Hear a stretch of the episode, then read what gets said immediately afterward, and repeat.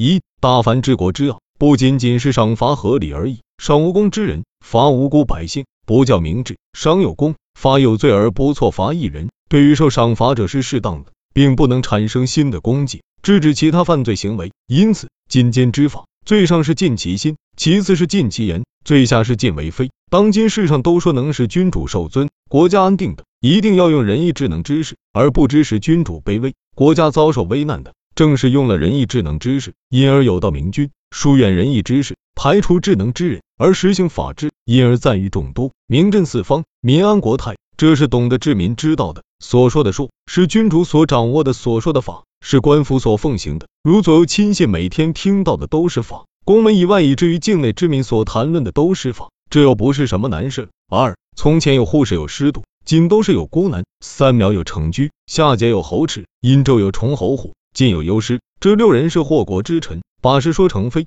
把非说成是，心里阴险狠毒，外表却谨小慎微，以显示他的伪善。称颂王古是好事变坏，善于把持君主，细枝末节都要听他摆布，以投其所好蛊惑君主。这是君主左右亲近一类的人，王室人君，有的得到贤人而身安国存，有的得到奸险而身为国王。选用人才的名称是相同的，而利害却相差千万里。因此，君主的左右亲近不可不审慎对待。作为君主，能真正明了我所讲之理，那么区别贤与不孝，就和黑白一样容易了。像许由、旭阳、晋伯阳、秦颠杰、魏乔如、胡不羁、崇明、董不识、卞随、吴光、伯夷、舒淇一类，这十二个人都是上见利不喜，下临危不惧。有的让给他天下也不干，有的有了憔悴卑辱之名，又不喜欢利禄。这种见利不喜的人，即使君主厚赏，也不能打动他临危不惧；即使君主施加严刑，也不畏惧。这叫做无法使令之民。这十二个人，有的伏死在岩穴之内，有的枯死在草木之间，有的饿死在山谷，有的沉溺在渊水之中。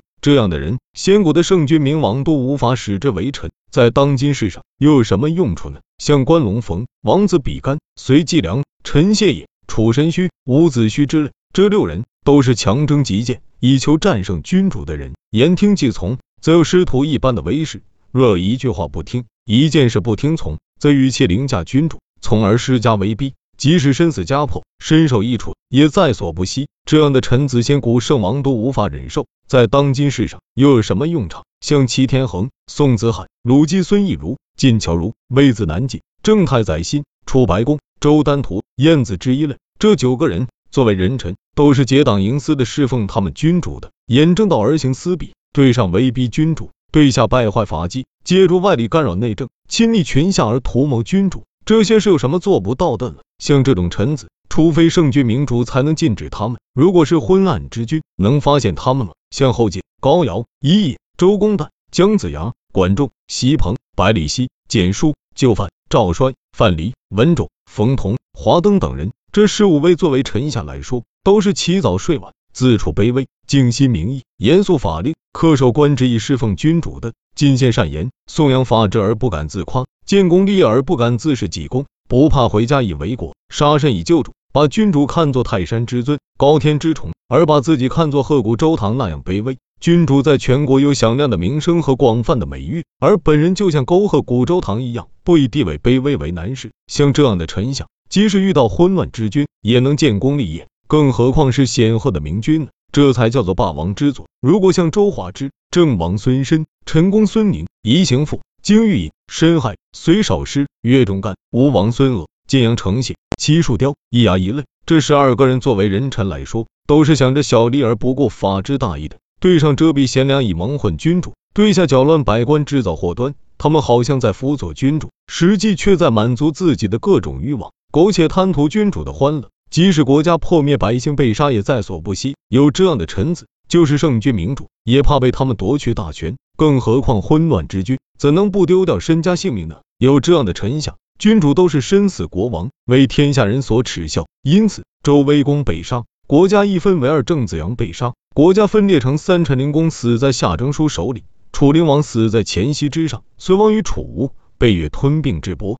被消灭在建阳城下，齐桓公死后六十七天没人收敛，所以说产于奸佞之臣，只有圣君明主才能察觉，而乱主昏君总是接近这种人，所以才导致身死国亡。三圣王明君就不这样，从族里选拔人才不必亲属之嫌，从外部选拔人才不计新仇旧恨，做事方正就提举，做事歪斜就处罚，因而贤良都能上进，奸邪一律平退。所以一举使诸侯宾服。史册上记载，尧有丹朱，舜有商君，皆有武官，商有太甲，武王有管蔡。五军所诛杀的都是父兄子弟之亲，而杀掉他们的性命，残破他们的家园，为什么？就因为他们祸国殃民，违法乱纪。再看君主所选用的人，有的在山林水泊岩穴之间，有的在监牢绳索镣铐之中，有的在从事烹调放牧喂牛。然而圣君明主并不认为他们卑贱羞耻，因为他们有才干，而且能严明法纪，利国利民，从而任用他们，使自己深谙明尊。混乱之主就不这样，不了解臣下的意图及行为，就委任给他国家大权。所以王小李说民望低落，领地削减；王大李说身死国亡。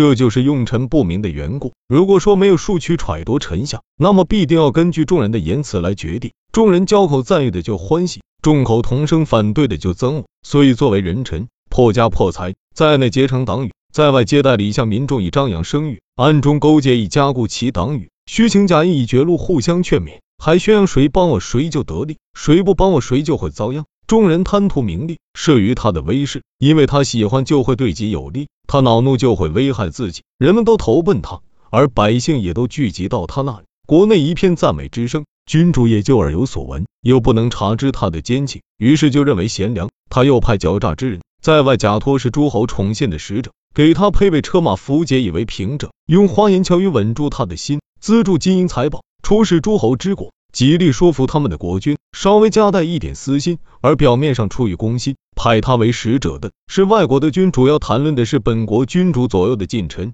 君主听到他的言谈，既持之有据，又言之成理，很高兴，就认为这人是天下的贤士。君主内外左右的人，众口一词，无不加以赞美。往大里说，君主要礼贤下士，奉以尊位。往小里说，得到高爵后路并非难事。总之，奸臣的绝路越重，他的党羽就越多。党羽又都有奸邪之意，这样奸臣就更加喜欢，而且还宣称，古时候的所谓圣君明王，并非像周公那样辅佐幼主弱君，也并非兄终弟继那样依次相承，是结成党羽，聚集了一下民众，威逼君主杀害君主，而求得他的私利。人问怎么知道会那样了？于是说舜逼尧，大禹逼舜，成汤流放夏桀，周武伐殷纣，这四个君主就是人臣杀害人君的，而天下人人赞誉。考察这四君的实践，就是贪得无厌。从行为来看，就是暴乱军兵的行径。然而这四君自己扩大了地盘，自己登上了王位，而天下却认为他们伟大，自己显扬自己的名声，而天下却盛赞他们英明。于是威严莅临四海，力盖世无双，天下风靡影从。又说，按当今听到的实情，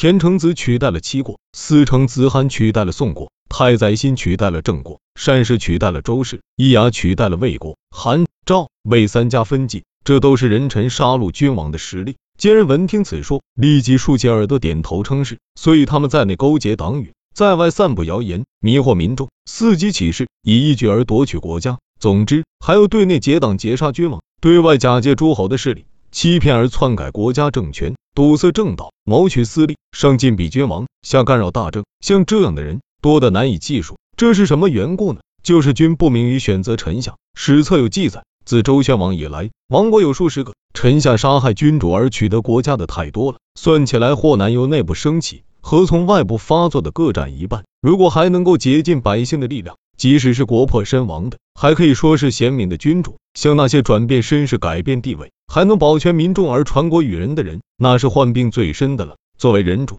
果真能体察臣所说的话。就是围猎驰骋，欢歌舞女，钟鼓作乐，国家犹可以保全不明臣下所说的话。即使节俭勤劳，不宜粗食，国家必然灭亡。赵国的先君敬侯，不修德行而只管纵欲，尽情讲求深恩体恤，以悦耳目之乐。冬天围猎，夏日游玩，一连数日举杯不断，不能饮酒的用竹筒灌，进退不严肃，回答不敬的立地斩首。居处饮食尽管那样没有节制，刑罚杀戮那样没有限制。然而晋侯还享国十数年。征战中也没有被邻国挫败，领地也没有丝毫受损，内无君臣官府的混乱，外无诸侯邻国的祸患，就是懂得如何任用臣下的原因。燕国国君子快是少公爽的后代，土地数千里，持戟战士数十万，不去安享美女之乐，不听钟鼓乐器之声，内部沉溺于歌台舞榭，外部围猎流连忘返，又亲自操持处理耕作，子快的劳苦形体，忧虑百姓之情竟这样深厚。即使是古时的圣君明王，其勤苦劳作有史之情，也不会超过他。然而子快身死国灭，国权被子之所篡，为天下所笑，这又是为什么？就是不知道怎样用臣的缘故。